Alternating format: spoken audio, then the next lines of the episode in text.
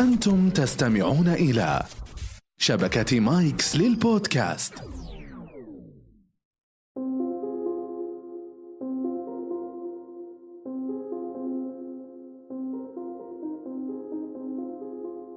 ماذا أفعل عند الخوف والارتباك؟ إنني مرتبك جدا، أخاف من مواجهة الجمهور، ماذا أفعل؟ لحظات صعبة تمر علي، هل أنا الوحيد في العالم؟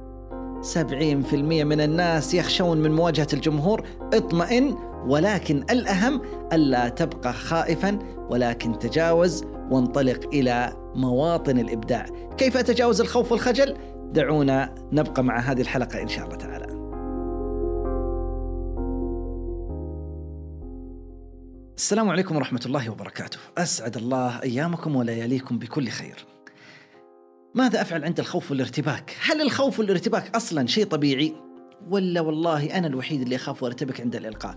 اطمئن. إذا كان عندك خوف أو ارتباك أثناء الإلقاء فلست وحيدا. عملوا دراسة على ماذا يخشى الناس ماذا يخافون.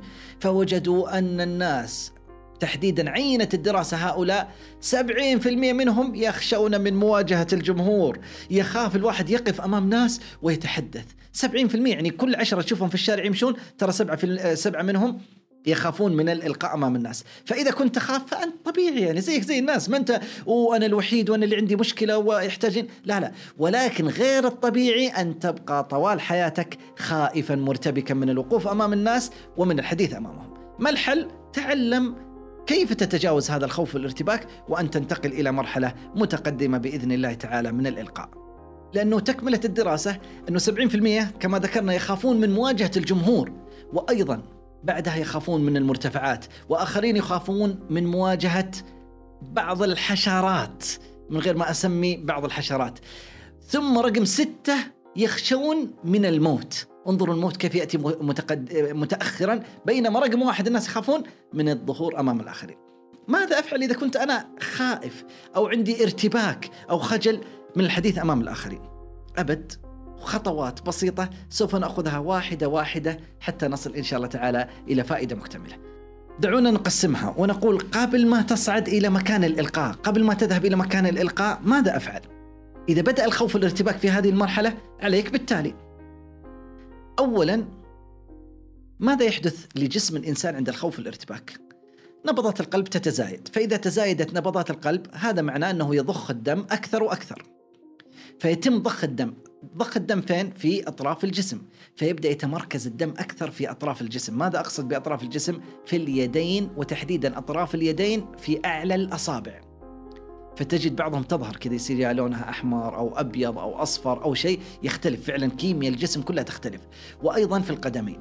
فنوصيك مع نبضات القلب المتزايدة أن تحلها بعدة خطوات. رقم واحد إن كنت واقفا فاجلس حتى يأتي وقت الإلقاء حقك. طبعا صعبة لأنك بعد شوي بتبدأ يظهر الإلقاء أقول إذا كنت جالس إنك تستلقي لأنها فعلا مفيدة ولكن غير مناسبة لظرف الإلقاء الذي سوف تذهب له بعد دقائق. رقم اثنين بما انه الدم تجمع في أطراف الجسم وتحديدا في اليدين وتحديدا في أعلى الأصابع. فاعمل حركة مساج خفيفة بيدك الأخرى تسحب أعلى اليدين أو أنا المشكلة قاعد أسويها الآن ما أدري كيف أوصفها لكم. يعني تسحب الدم من أعلى الأصابع وتنزله إلى وسط اليد إلى كف اليد. وحتى لو فركت اليدين تفركهم مع بعضهما البعض وكأنك تغسل يديك بالصابون فهذه حركة أيضا مفيدة حتى الأهم أن تحرك الدم الواقف في أطراف اليدين ويبدأ يعود إلى الجسم رقم ثلاثة أن تعمل تمرين الاسترخاء التنفسي بمعنى أنك تأخذ تنفس عميق في سبع عدات تدخل إلى داخل جسمك تحبس داخل جسمك سبع عدات تخرج في سبع عدات. بمعنى الآن حاول أني أقوم بهذا التمرين. آخذ هواء قاعد الآن أشفط الهواء وأدخل إلى داخل جسمي في سبع عدات بهدوء. طبعا الأفضل أنك ما تتكلم. ثم بعد ذلك تحبس داخل جسمك. لا تظهره بسرعة لا. سبعة واحد اثنين ثلاثة أربعة خمسة ستة سبعة وهو داخل الجسم الهواء باقي ما خرج. بعدين مو أظهر أقول أوه الحمد لله. لا انتظر أخرجه أيضا بهدوء. سبع عدات واحد اثنين ثلاثة يخرج الهواء بهدوء. هذا تمرين استرخاء ما يأخذ منك 21 ثانية. سبع عدات دخل الهواء إلى جسمك. سبعة حبسته داخل جسمك سبعة خرج. هذا يعطيك استرخاء وهدوء ويعيد نبضات القلب إلى وضعها الطبيعي بدلا من هذا التسارع الكبير. إذا هذه الخطوة الثالثة. الرابعة قبل الإلقاء. لاحظ باقي ما طلعت على منصة الإلقاء. حديث النفس الإيجابي. أن تحفز نفسك. لا تقعد تقول والله أنا خايف أنا أكيد أني بطلع بعد شوية سوف ألقي إلقاء سيء. الناس بعدين بتزعل مني بيعرفوني مرتبك. هذا الحديث غير جيد مع نفسك ولكن حديث إيجابي. أنا الحمد لله حضرت وأنا تدربت وأنا جاهز وسوف أبهرهم وسوف يكون ممتع. أنا متأكد بإذن الله تعالى من نجاحي. أنا دعوت رب العالمين ورب العالمين لن يخيبني. أنا أنا أنا إن شاء الله. في هذه اللحظات ما أبغاك توصل مرحلة الغرور بقدر توصل مرحلة الثقة العالية جدا. فإذا تخيلت الصورة البصرية الإيجابية عن نفسك بعد قليل بإذن الله تعالى تحدث. ولكن لا تتخيل صورة سلبية حتى لا ممكن تكون هي التي تحدث. وهذا منهج نبوي منهج النبي صلى الله عليه وسلم. عندما أتى وزار ذلك الشيخ الكبير في عمره أتى إليه وزاره فقال له النبي صلى الله عليه وسلم طهور إن شاء الله. كان هذا الشيخ الكبير في عمره مصاب بالحمى حمى وسخونة زايدة. فقال له النبي صلى الله عليه وسلم طهور إن شاء الله. بمعنى أنها تطهر جسمك من بقية الأمراض طهور تطهرك من الذنوب والمعاصي وبهذا الشكل. فماذا قال؟ انظروا إلى الصورة الذهنية التي لديه. قال بل حمى تفور على شيخ وقور فتدخله القبور. النبي يعطيك التفاؤل يقول لك طهور وأنت تقول لا حمى تفور على شيخ وقور فتدخله القبور القبور. فقال النبي صلى الله عليه وسلم فهي كذلك. خرج من هنا النبي صلى الله عليه وسلم. فقالوا الناس بأنه مات فضج البيت بالبكاء. الصورة الذهنية التي تبنيها عن نفسك إن شاء الله تعالى سوف تتحقق. فلذلك ابني صورة إيجابية عن نفسك والحديث الذي سوف يكون بعد قليل سوف يكون رائع. هذه مطمئنات وإن شاء الله تعالى تنعكس فعلا بشكل حقيقي. طيب خليني أقول هذه كلها قبل. واستعديت والحمد لله وخلاص وسويتها هذه تطمئنك أكثر. طيب لو أنه جاني الخوف والارتباك أثناء الإلقاء ماذا أفعل؟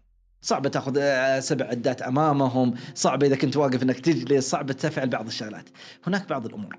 أول حاجة حاول أن تسيطر على نفسك وأن تعود على الموضوع وتركز فيه وتركز على المعلومات التي تقولها، إن كان معك أوراق فخذ بضع ثواني تقرأ من الأوراق مركز فيها حتى تعيد الثقة إلى نفسك. عند نظرك للناس احرص ألا تنظر في لحظات الخوف والارتباك إلى أعينهم مباشرة. تنظر إلى عينه تقول أوه شكله مو راضي. آه لا هذا شكله. تبدأ ترتبك زيادة. طيب أين أنظر؟ انظر إلى أعلى رؤوسهم. إذا كان مثل الثقافة السعودية يلبسون ثوب شماغ انظر إلى العقال الأسود الذي في أعلى الرأس. وإذا كان غيرهم فانظر وإذا كانت القاعة كبيرة انظر نهاية القاعة. فيتخيل إليهم أنك تنظر إلى الجمهور الذي في الأسف آه، في الآخر في نهاية القاعة ولكن حقيقة انت تنظر في نهاية القاعة وفي الجدار الخلفي والحائط الخلفي الذي هو موجود في نهاية القاعة. أيضا ابتسم ابتسامة خفيفة هذه تعطيك أنت شعور بالراحة وأيضا من أمامك يقول لا ما شاء الله تبارك الله إنه أداؤه ممتاز.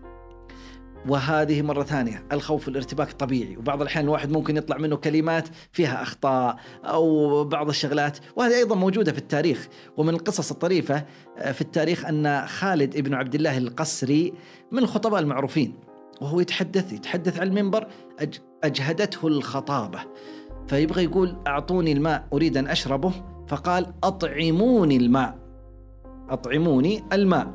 فاتخذها الناس سخرية عليه حتى قال الشاعر بل المنابر من خوف ومن هلع واستطعم الماء لما جد في الهرب. استطعم الماء وكأنه طعام يريد أن يأكله بينما الماء يشرب.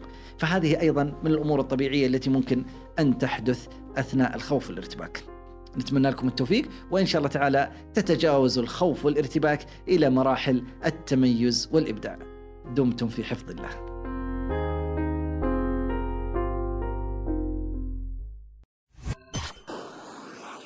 مايكس صديقك المفضل الجديد.